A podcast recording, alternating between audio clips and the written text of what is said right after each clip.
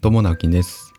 愛する新潟を笑顔があふれる楽しい街に、それで目標を掲げて、新潟エンジョイクラブという活動を始めました。普段は新潟市内で建築事務所を友人と共同経営したり、個人では築50年の空き家を地域の子どもたち、また大人たちも含めた親子でのんびりできる場所にリノベーションしている寺尾の空き家という活動をしたりしています。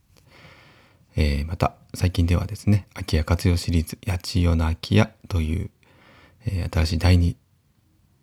ん？第2シリーズも始まっております、えーちなみにですね来週の土曜日ですね10月の9日かな土曜日、えーお昼過ぎ午後1時から午後1時半からかな？1時半か1時忘れました、えー3時間ぐらい八千代の空き家現地でですね、えお片付け、えワークショップ をやりたいと思います。ワークショップという名のただの整理整頓ですね。えー不要なものがかなり多いので、えーまあ、クライアントさんも来ていただいて、えーみんなで中をちょっと片付けようという、えイベント、プチイベントやりますので、もしご興味のある方はですね、えー Facebook で空き家部で検索してみてください。こちら、えー入ってもらえると、えーそういう情報など、えイベント情報など、え告知しておりますので、どうぞよろしくお願いします。はい、えー、ということで、え今日は9月29日水曜日、え7時過ぎですね。今日ちょっと早めに、え職場行きたいなと思うので、少し簡潔に話をしたいなと思うんですけれども、今日はすごく、うーん、そうだな、明確にやろうとしているというか、まだちょっと頭の中でね、こう、つながりかけてるというか、ざっくりした内容なので、えーまあ話しながらちょっと自分の考えがまとまったらいいなというような回になりそうです。そうですね。テーマはですね、まあ林業と、うん、まあ自分のこの建築、あとは、なんですかね、趣味、えー趣味というか、まあキャンプ、最近はね、キャンプとかアウトドアがすごく自分たちの中でね、我が家の中でこう盛り上がってる。まあ特に私はね、すごく好きで、まあ本当に先週もキャンプ行きましたけど、今週も行きたい。毎週行きたいぐらいの、えーキャンプ大好き人間なんですけれども、その辺がこうね、つながるといいなというか、つながってきたかなっていう気はちょっとしていて、これをどういうテーマで、うん、ちょっと題名をつけるかはわからないんですけども、まあ林業についてはですね、えー今年に入ってから、まあウッドショックという大きな大きなね、あの、日本の木造住宅における大きな、こう、資材、まあ輸入木材、えーが調達できないという、すごく大きな問題になっております。で、まだまだ続いています。で、昨日あったね、なんか、大工さんなんかの話だと、いや、なんかもう収束するっていうニュース出てたよなんて言ってたんですけどね、私はちょっとそのニュースにたどり着けないです。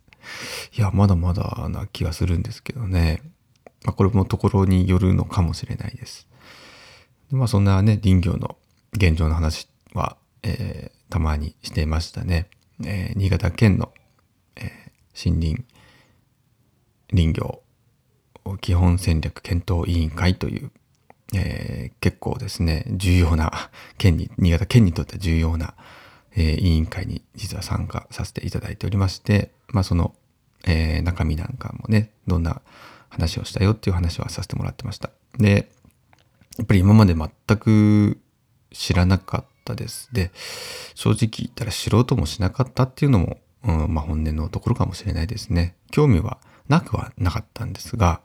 それでも積極的に情報を取りに行ってたかというと、そんなことはなかった。やっぱり、あの、分断が起きてたっていうのは、まあ自分自身も心当たりがあるというところなんですよね。まあそんな中で、えーまあすごくいろんな情報を得てですね、えー直接話を聞いて、山側の人とか、えー木をね、あの作ってる人もそうですし、この製材所、えー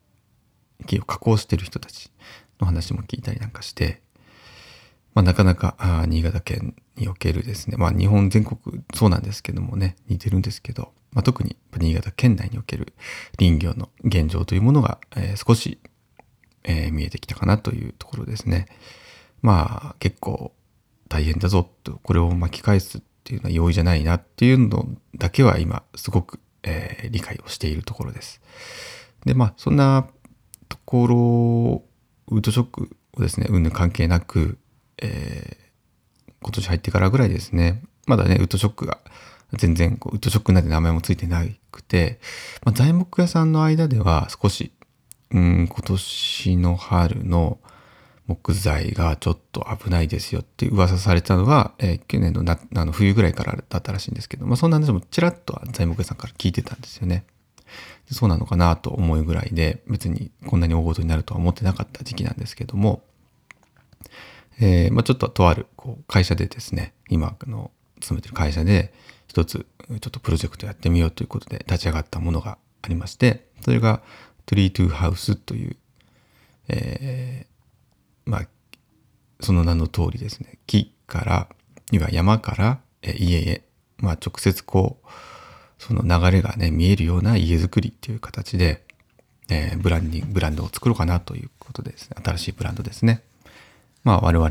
出身の魚沼地方の魚沼杉というものを最大限活用して採用して、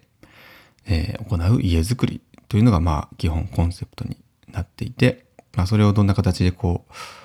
サービスという形で商品という形で出せるかなというのはまあ、えー、今年いっぱいぐらいですね、えー、検討して来年にはリリースできたらいいかなということで、えー、じゃ進めております。まあぼちぼち進めております。で、まあ、そんな中、えー、先ほどのその林業検討委員会だったりとかに参加させてもらって、まあ、より、うん、まあ、そのもともとね、そうやってやろうとしてたとは間違いじゃないんだなということも再認識しましたし、えー、これもどこかでお話ししましたね。林業におけるやっぱ最大のその今の弱点というか、問題点って言ったらいいのかな。あの、まあ我々ね、建築側と、あと材木屋さん側と違うところが、選択肢が圧倒的にないというところなんですよね。仕事の選択肢がない。つまり、えー、我々建築側は、え、輸入木材とか国産の木材とか県産の木材とか、なんなら木材じゃないものとか、いろんな選択肢を選べるんですよね。で、結果、仕事につないでいけるんですよね。なんなら、あの、国産材使わなくたって、え、木材をあんまり使わなくたって仕事ができているわけですね。家というものは何とか作れるわけです。でそういう意味で言ったら、えー、国産材を使う意味、原産材を使う意味がよっぽどないと、えー、まあ、選択肢の中には入らないわけですよね。これはあの木材を加工する側も一緒で、えー、なるべく安くて、え精度が良くてっていうものが市場にね出てくればそちらを選ぶのはやっぱり、まあ、当然の流れかなというところがあるんですよね。それがこの何十年かのまあ、30年ぐらいの日本の木材、えー、林業の流れだったんですよね。じゃあ林業はどうかっていうと林業っていうのはその地域の林まあ山がもうベースになってるわけですからそこの木を切るという選択肢しかないんですよね。そこの木を切るつまりそれをもうあのなりわいにするしかないんです選択肢がないんですよね。でここのスタンスがかなりもう大きい今の、うん、この状況このお互いのねそれぞれのスタンスを物語ってると思うんですがそこって林業側だけの問題ではなくてまあそういう仕組みっていうんですかねうんそれぞれ見た時に俯瞰して見た時に、えー、そこがまあかなりのウィークポイント弱点なんですよね。というところで、えー、じゃあどうしたらいいのかなっていう、まあ、解決策のほんの一つとしてね、まあ、私が考えている、我々が考えているそのツリートゥーハウスっていうところで、まあ、出口を作ってあげる。その山側でね、伐採された木のしっかりこの流通経路、出口をこちらで準備していく。要は、あの、林業側に任せるんではなくて、林業と手を取ってですね、お互いが、お互いの、まあ、あの、良きように、やっぱ三方よしって話もありますけどね。我々もあと林業側も、まあ、製材側ももちろんです。あとお客さんにとっても、えー、全て、えメリットになるような、まあ、サービス作り、商品作り、そんなことができたら、まあ、トリートゥハウスというのはですね、まあ、そんなにこう、なんて言うんですかね、全国に広めようとか、そんなつもりは全くないんですけども、まあ、分かってくれる人に届けばいいと思っておりまして、まあ、それをですね、ぼちぼちと続けていこうかなと思っている、えー、まあ、そんな、えー、今日はお話でした。もうちょっとね、具体的になってきたらまた、えー、告知などイベントなどやれたらいいなと思ってはいるんですけども、ダメですね。まあ、あの、やろうと思ってるだけじゃダメで、やります。はい。という決意表明でもありました。ということで、えー、今日も一日笑顔で頑張ってお仕事をしていきましょう。楽しんでいきましょう。それではまた。バイバイ。